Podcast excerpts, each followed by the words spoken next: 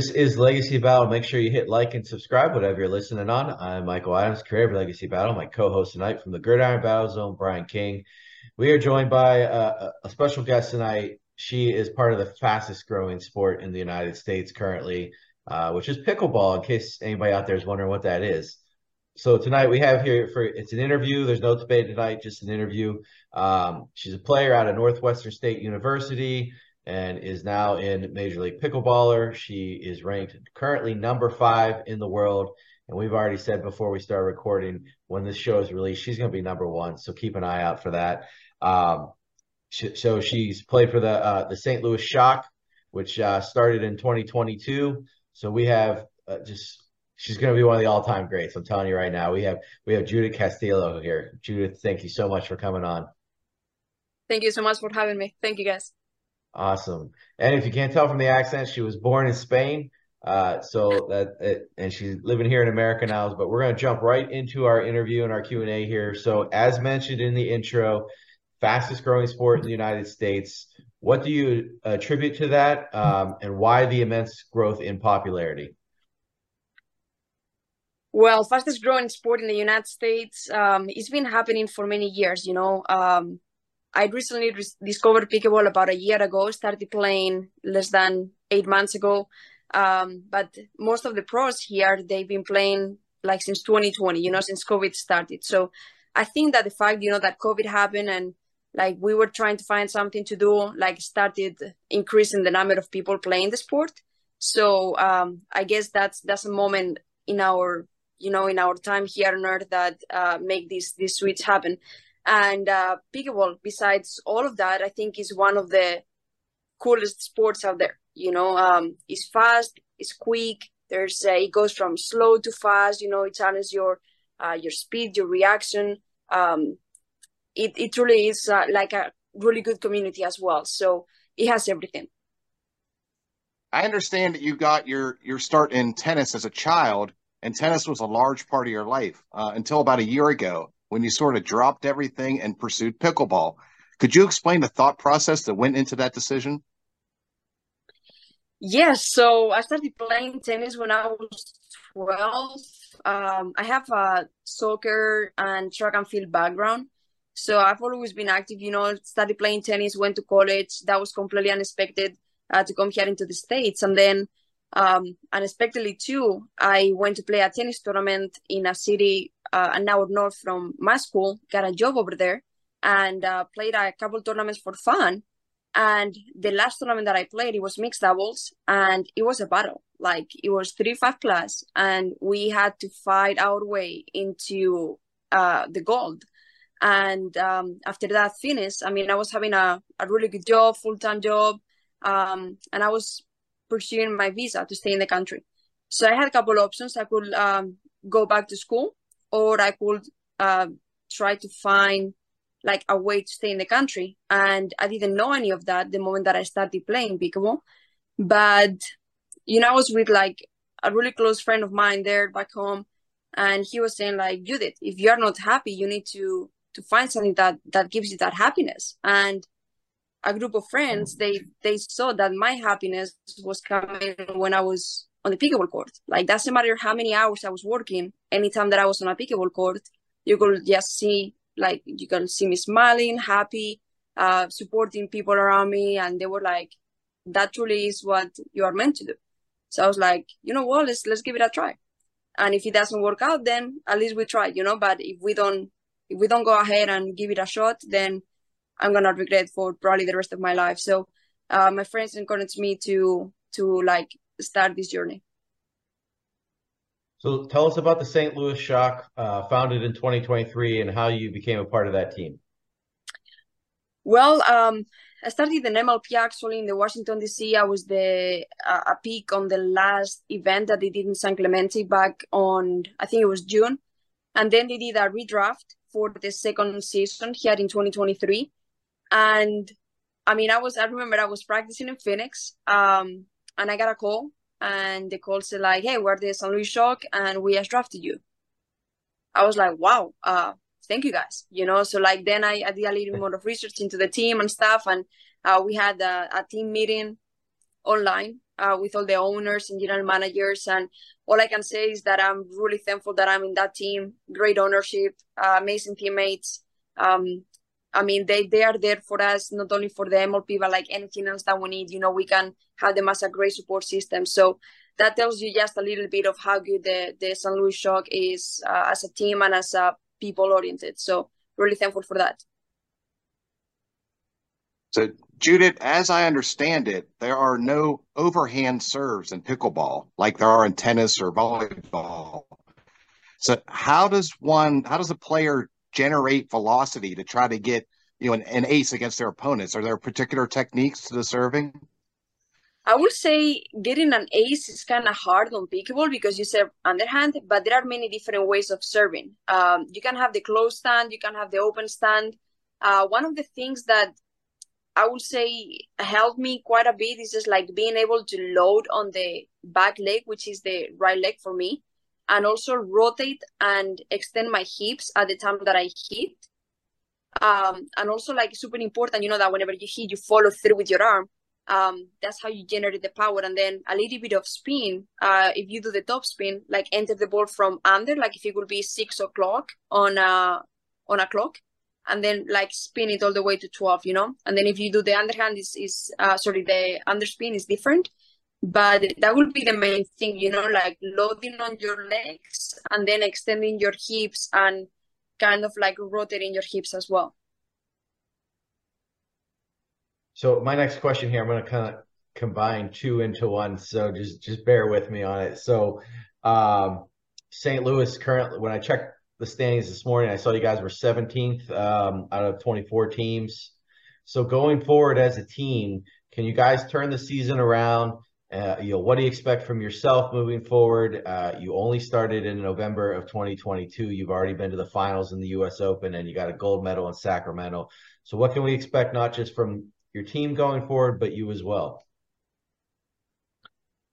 Well, I will say that um, you know when you have all the teams uh st louis was um last season part of the um premier premier level so right now you know like they switch the teams and they do another like another draft go go from there.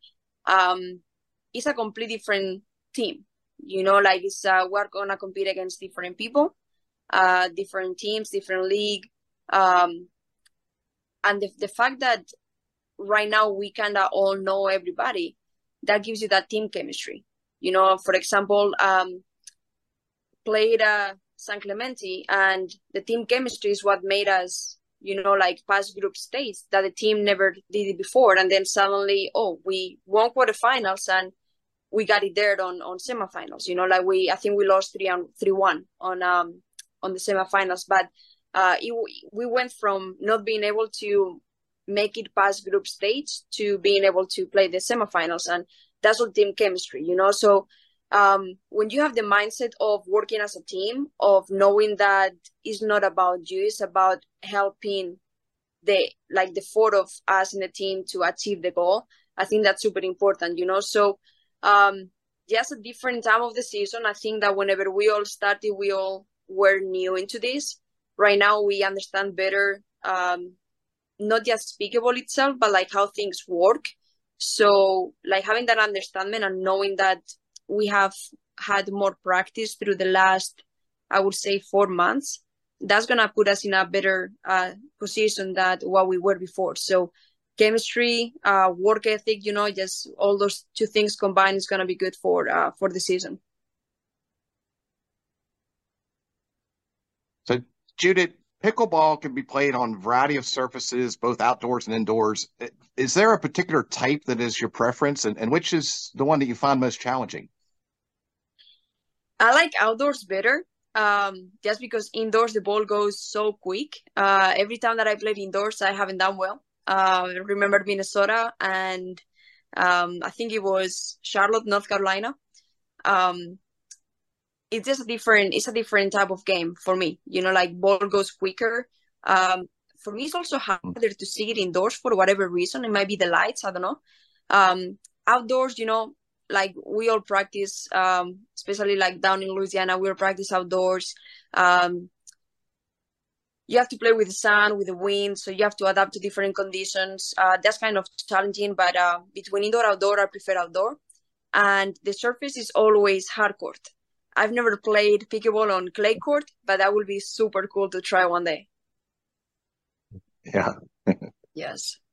So you have a master's in sports uh, management. Tell us about your uh, positions at ACE, the American Council on Exercise you think what a what a background check on me now. That's it's what, it's what we do. It's what we do. yeah, yeah, we're, we're thorough. yes, yes. Well, um, you know, I came to college. I uh, didn't know any English, and I've always been passionate about sports. So I decided to go into health and exercise. So that was my my bachelor's. And during the health and exercise, my last year was 2020 and I decided, you know, that I wanted to pursue a, a master's degree. And I was looking at different possibilities, and in my head, at some point in my life, you know, I wanted to be uh, related to the athletic department in some form or fashion. So I didn't know exactly what I wanted to go with that. So I got a personal trainer certification by the American Council on Exercise. Um, used it to work for the next three years of my life. Um, I also got like several other certifications through that same, you know, American Council on Exercise. And um, right after that, I started the master's degree and I started liking a lot the kind of administration part of athletics. So um, I was kind of like helping out a little bit with fundraising for the university, but also I was part of the strength and conditioning department for athletics. So uh, I didn't know exactly what I wanted to do, so I didn't want to close any doors. I was still, you know, sometimes giving tennis lessons, but um, I was mainly focusing on uh, doing the masters and focusing on the administration part. So didn't close any doors, and right now I'm not doing anything related to that. So cheers to that. nice. So Judith, that, that first PPA tournament for you, the Florida Open back in March, uh, you were able to win six matches, and, and your only loss came to the number two ranked player in the world. So, what did that showing do for your confidence? And did you get a feeling at that point like you truly belonged in pro pickleball? You know, you're right. Um, that was a tournament that kind of marked beginning and beginning of something, you know, more than like mentally. Um, I was uh, playing pickleball February. Uh, didn't get any like really good results. You know, like some good wins, but like I was losing more than winning sometimes. And uh, got March, went to Florida, and um, I remember so first match uh, mentally, you know, I was like, I played this girl before, and I'm not sure exactly what's gonna be, and was able to win. I think I won in in two or one in three. Um, and then I was playing Mary Brascia so, I mean, I have so much respect to Mary um, as a person, as a player.